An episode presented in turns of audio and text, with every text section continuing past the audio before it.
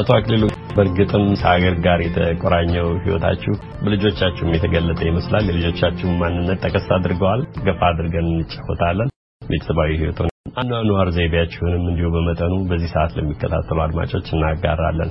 ከዚያ በፊት ግን በስራዎቹ ትልቅ ስፍራ ከሚሰጠው ከአርባ ዓመታት በላይ የስራ ህይወት የአገልግሎት ዘመን በኋላም ጡረታ ወጥተውም ዛሬም ስራውን ማቆም ጡረታ መውጣት የፈለጉ አይመስልም። በእርግጥ አፍላ ጎረምሳ ነው የሚመስሉት ለሚመለከተው። ወደ ኢትዮጵያ ተመልሰው ወጣቶችን ህይወት ለመቀየር የሚችል ቅድም ከጠቀሷቸው ወዳጆ ጋር ሆነው አንድ ድርጅት አቋቁሟቸዋል። በእንግሊዝኛው EYES Foundation ይሰኛል። ህጻናትን፣ ታዳጊ ወጣቶችን በትምህርት ብቃት እንዲኖራቸው የሚረዳ ድርጅት ነው። አሁንም በትጋት ስራ ላይ ነው ያሉት። እስኪ ያጫውቱን ስለ EYES Foundation ስለጀመራችሁት ውጥን። EYES Foundation EYES ማለት Empowering Young Ethiopians for Success ማለት ነው። ይሄ የኔ ጓደኛ ከወሊሶ ነው፣ እኔ ከአዲስ አበባ ነኝ። ለ Johnson and Johnson pharmaceutical vice president ሆኖ ብዙ ጊዜ አገልግሏል።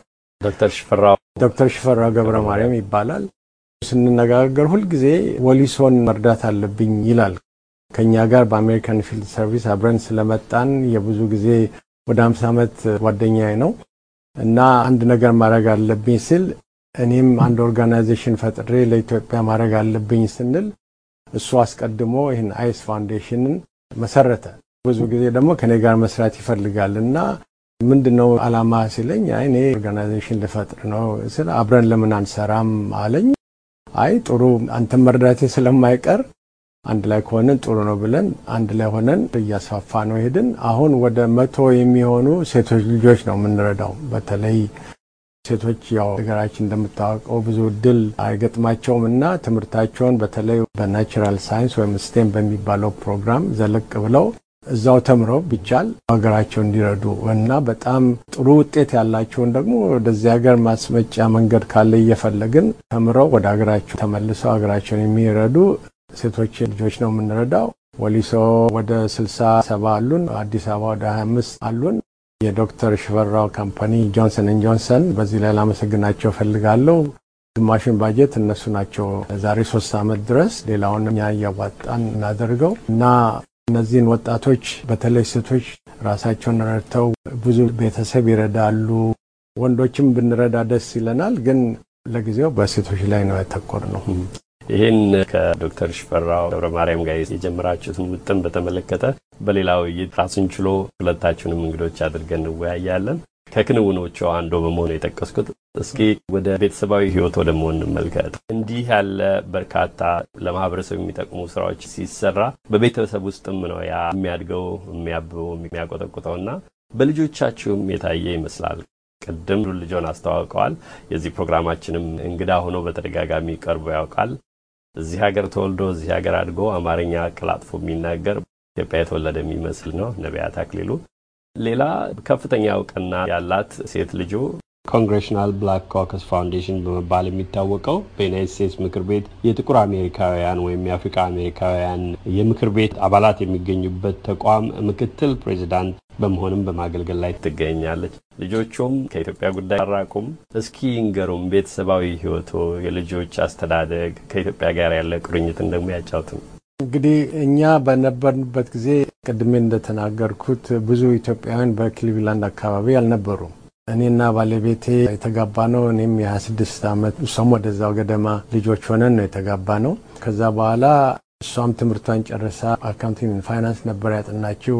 accounting firm እየሰራች እንዳለች እኔም ደግሞ ትምህርት ጨርሼ ለአንድ aerospace company Cleveland Pneumatic የሚባል ነበር landing የሚሰሩ እዛ እየሰራው እንዳለን የመጀመሪያዋ ልጃችን ተረገዘች። ከዛ እሷ ስትወለድ ቤተሰብ አስመጥተን የሚረዳን እንፈልግ ይሆናል ብለን ስናስብ ብዙ ጊዜ ስለፈጀ እሷ ስራዋን ትታ ባለቤቴ ዙፋን ትባላለች። ለአስር ዓመት ቤት በመቀመጥ ልጆቹን በስነ ስርዓት አሳደገቻቸው።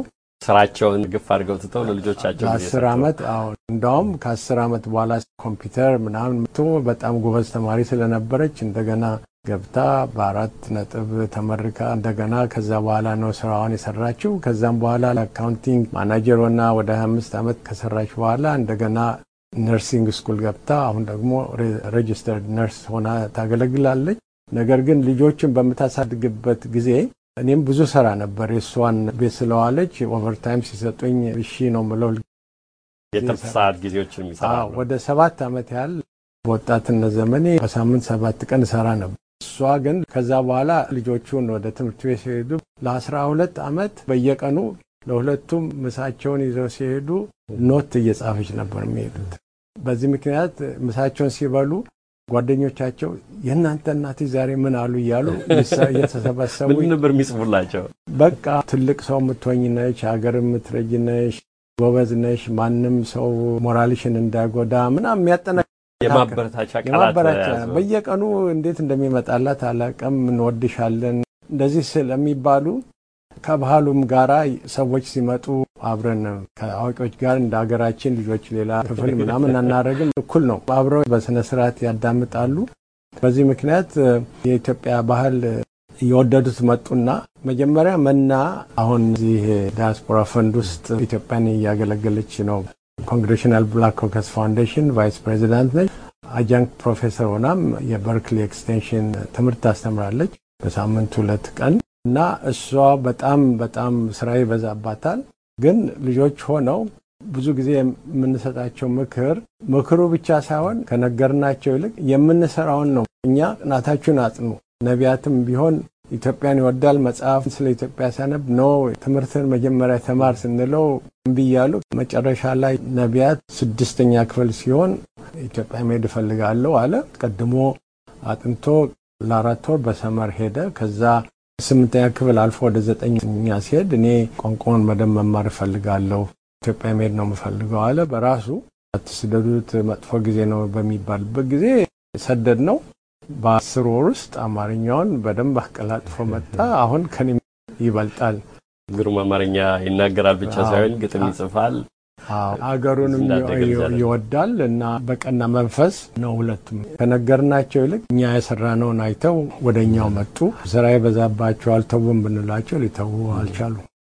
መልካም ቀደም እየጠቆም አድርጌ ያለው ከአርባ ዓመታት በላይ የሙያ አገልግሎት በኋላ ጡረታ ወጥተው ነበር። ተመልሰው ግን በቅርቡ እንደገና እየሰሩ ነው። በተለየ መንገድ በምህንድስና ነው የሰለጠኑት። በሲቪል ምህንድስና እና በሜካኒካል ምህንድስና ተመርቀው ቀደም ብለው የጠቀሷቸውን ድርጅቶች ለረጅም ዓመታት አገልግለዋል። ከዚህ ሁሉ የሙያ ህይወት በኋላ ተመልሰው አላረፉም። በእርግጥ በጥሩ ሁኔታ ነው ያሉት። አንዳንዴ ሰላሳዎች ውስጥ ያለ ወጣት ልጆ ጋር አብረው ሲሄዱ እርስዎ እኩል የሚመስሉበትን አጋጣሚ ተመልክቻለሁ፣ ሰምቻለሁ። ግን ይንገሩ እስኪ ጡረታ ከወጡም በኋላ ተመልሰው እየሰሩ ነው። አሁን ደግሞ የዚህን የበጎ አድራጎት ስራ የሙሉ ጊዜ ስራው አድርገው እየሰሩ ነው ከወዳጆ ጋር። አዎ አሁን United Technologies የሚባል company ሆኗል። በመጨረሻ ከክሊቭላንድ ማቲክ እየተገዛን እየተሸጥን Goodrich landing gear ከዛ ወደ United Technology ድርጅቱ ወደ ሌላ እጅ እየተዘዋወረ አሁን ደግሞ Collins Aerospace ይባላል እና አርባ አንድ ዓመት ከሰራው በኋላ ብዙ ወጣት ኢንጂነሮች train ያደረግኳቸው አሉ። እንዳውም የአሁኑ አለቃዬ እኔ ራሴ ያደረግኩት ነው። የአርባ ዓመት ልጅ ነው እና እኛ በምንሰራበት ጊዜ ኮምፒውተር ሳይመጣ ነው እኛ ይህንን ስራ ስንሰራ የነበረው እና ምን እንደሆነ ከውስጥ ጀምሮ እናውቀዋለን። የምንሰራው ያው landing gear ነው፣ አውሮፕላን እግር fighters፣ bombers commercial ብዙውን Boeing commercial aircraft እንሰራለን። አሁንም ቢሆን F thirty five ሌሎችንም B-1 bomber C seventeen aircraft ብዙውን እንሰራለን እና በ landing gear division ነበር እና እኛ እዛ እያለን እየሰራን ወጣቶች ቀጥራችሁ retire ከማድረጋችን በፊት አሰልጥኑ ስንላቸው ብዙ አልሰሙንም አለቆቻችን። ከዛ ጊዜው ደረሰ።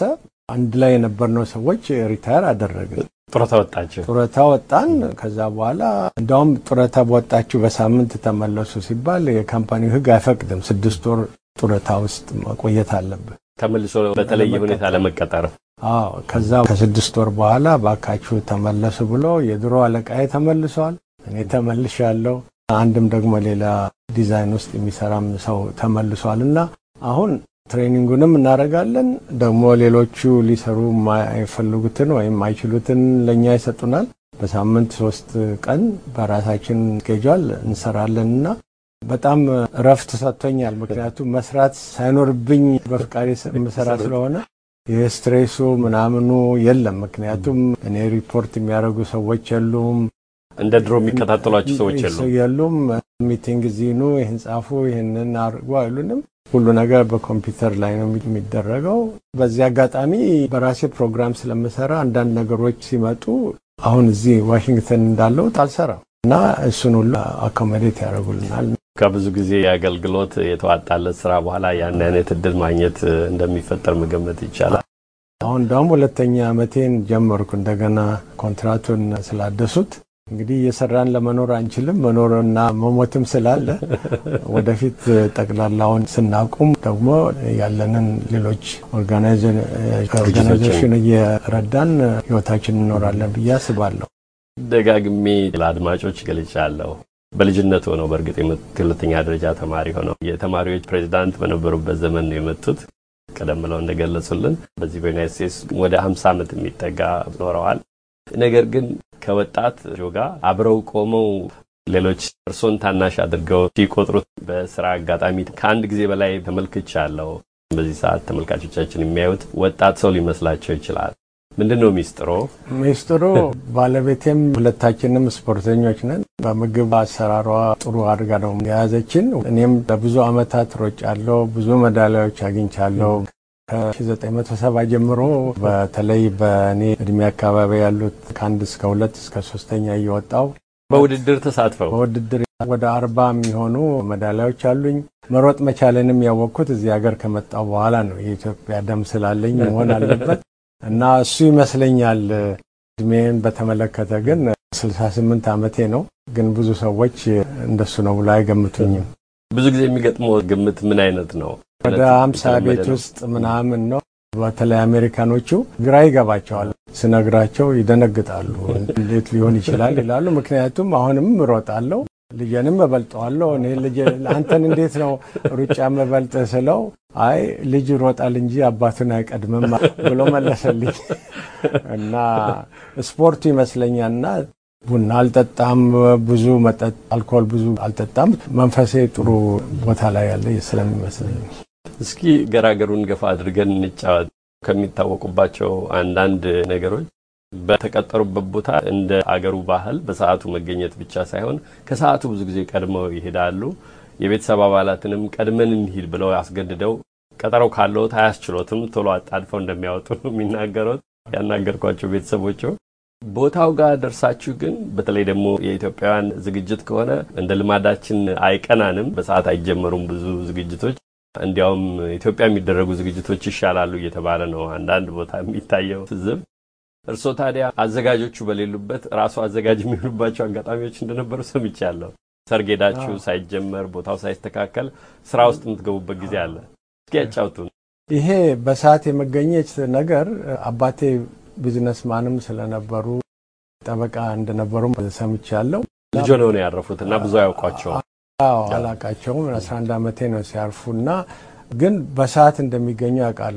አዳሪ ትምህርት ቤት ስለነበሩ በዚህ ሰዓት እንመጣለን ሲሉ በዛ ሰዓት ነው የሚመጡት። ሰው ሲጠብቁ ሰዓቱን እያዩ ነው። ካልመጣ ጥለው ነው የሚሄዱት እና ያ አድሮብኛል ይመስለኛል ከልጅነቴ እና አሁንም በቃ ቤተሰብ ውስጥ አንድ ነገር ሲሆን ቤተሰቡም ካልተዘጋጀ ጥዬ ነው የሚሄደው። እናንተ በሌላ መኪና ነው ብዬ ነው የሚሄደው። ልክ ነው። ግን ይሄ የጠቀመኝ ምንድን ነው? አሁን ሲድን ከመሰረትን በኋላ መጀመሪያ በ1993 Ethical Society sixteenth street ላይ ስናደርግ እዚህ ዋሽንግተን ዲሲ ውስጥ ዋሽንግተን ዲሲ ውስጥ በሰዓቱ መጀመር አለብን። ምክንያቱም በሰዓቱ ካልጀመርን next year ም ያስቸግሩናል አለና አንድ ሀያ ሰው ብቻ ነበር የመጣው። በሰዓቱ ጀመርን።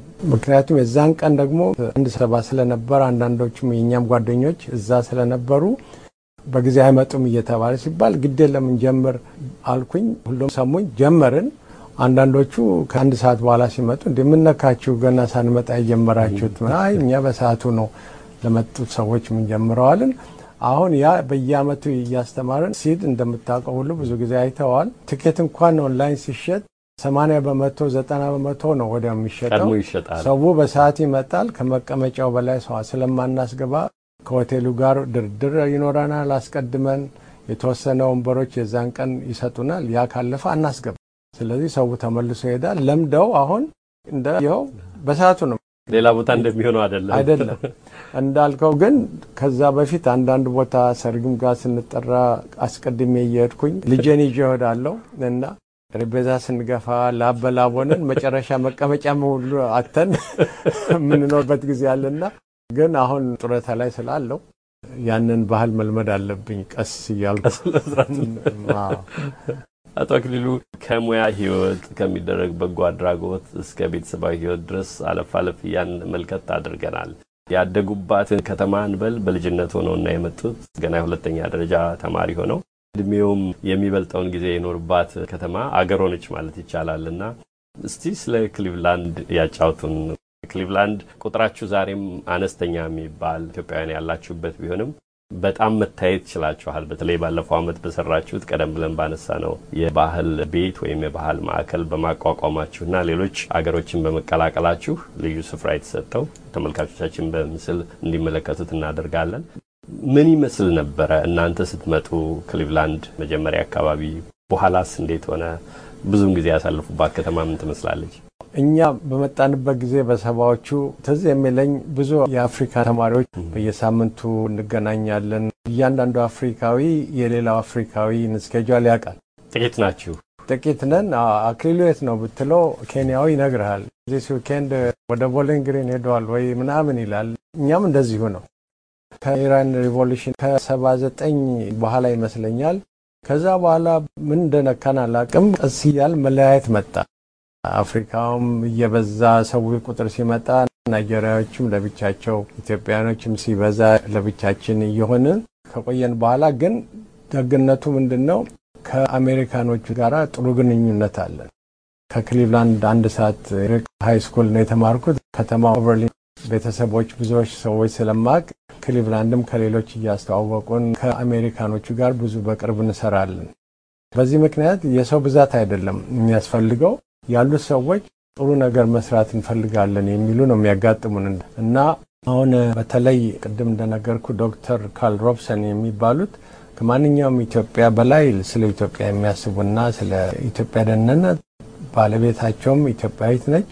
ጣይቱ ሬስቶራንት ብለው የሚቸው ወደ 27 ዓመት ምናም ሳያልፉ አይቀርም። አሁን ዶክተር ሪኖልስ የሚባሉ ድሮ ኢትዮጵያ በጋምቤላ 17 ዓመት ሰርተው የመጡ አሁን አርፈዋል። ባለቤቶቻቸው ልጆቻቸው ኢትዮጵያም የተወለዱ አሉ። እነሱ እነሱ ጋር ሆነን ከሌሎች መሰል አስተሳሰብ ያላቸው ጥቂት ኢትዮጵያን ጋር ብዙ ነገር ለማድረግ ችለናል። ለምሳሌ Ethiopian Cleveland Connection የሚባል በፊት የባለቤት የወንድም ፕሬዚዳንት ሆኖ ያገለገለበት በኋላ እኔ ፕሬዚዳንት የሆነበት አንድ organization ፈጥረን በሱ ሁለት ጊዜ አርባ አርባ ኮምፒውተር ወደ ኢትዮጵያ ልከናል። ኮምፒውተሮቹንም የሰጠን የኔ መስሪያ ቤት ያኔ Goodrich በኋላም ደግሞ United Technologies የተባለው Y2K ጊዜ በሁለት ሺህ ዓመተ ምህረት ኮምፒውተሮች ስራ ያቆማሉ፣ ብዙ ብልሽት ይመጣል የተባለበት ጊዜ ስለተባለ ኢትዮጵያ ደግሞ ሰባት አመት ተኩል ወደኋላ ስለሆነች እኛ እንጠቀማለን። ሁለት ሺህ አልሞላም ብዬ ለ vice ፕሬዚዳንቱ በደንብ ረድቶን ሚኒሊክ Hall Foundation tax free በሚሆን እና በእነሱ በኩል አድርገን ለኢትዮጵያ ለዩኒቨርሲቲው ኔትወርክ ያገለግሉ ላክን እና ይሄ ሁሉ መሳካት የሚችለው የሀገሩ ሰው ጋር አብሮ በመሆን ነው። ለምሳሌ አንድ ጊዜ ለካትሪና ወደ ሁለት መቶ አልጋና ሁለት መቶ ብርድ ልብስ ልከናል። እነዛን አልጋዎች ያገኛል ከ military World War ጊዜ የተቀበሩ hermetically sealed የሆኑ አዳዲስ ነበሩ።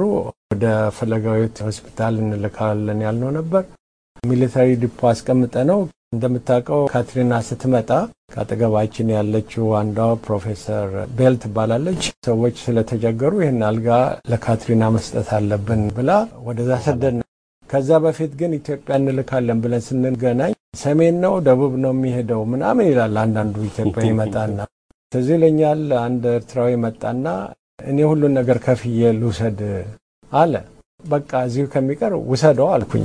ሌሎች ደግሞ አይሆንም እንዴ ለኢትዮጵያ ያዘጋጀነው ነው ሲባል ያው ካትሪና ስትመጣ ልከና እንደዚህ እንደዚህ አይነት ነገር አለ። ይህን ሁሉ መስራት የሚቻለው ኢንፎርሜሽንም ማግኘት የሚቻለው ከሀገሩ ሰው ጋር አብሮ በመስራት ነው። መልካም አቶ አክሊሉ እድሜ ልክ ባበረከቱት አስተዋጽኦ ለከፍተኛ እውቅና በቅተው ያን አጋጣሚ ተጠቅመን ነው ህይወትና ስራዎችን ቤተሰባዊ ህይወቶን የሚመለከት ወጉ እንዲኖረን እድል ያገኘ ነው። ለጊዜው አመሰግናለሁ። አመሰግናለሁ። ታንኪዩ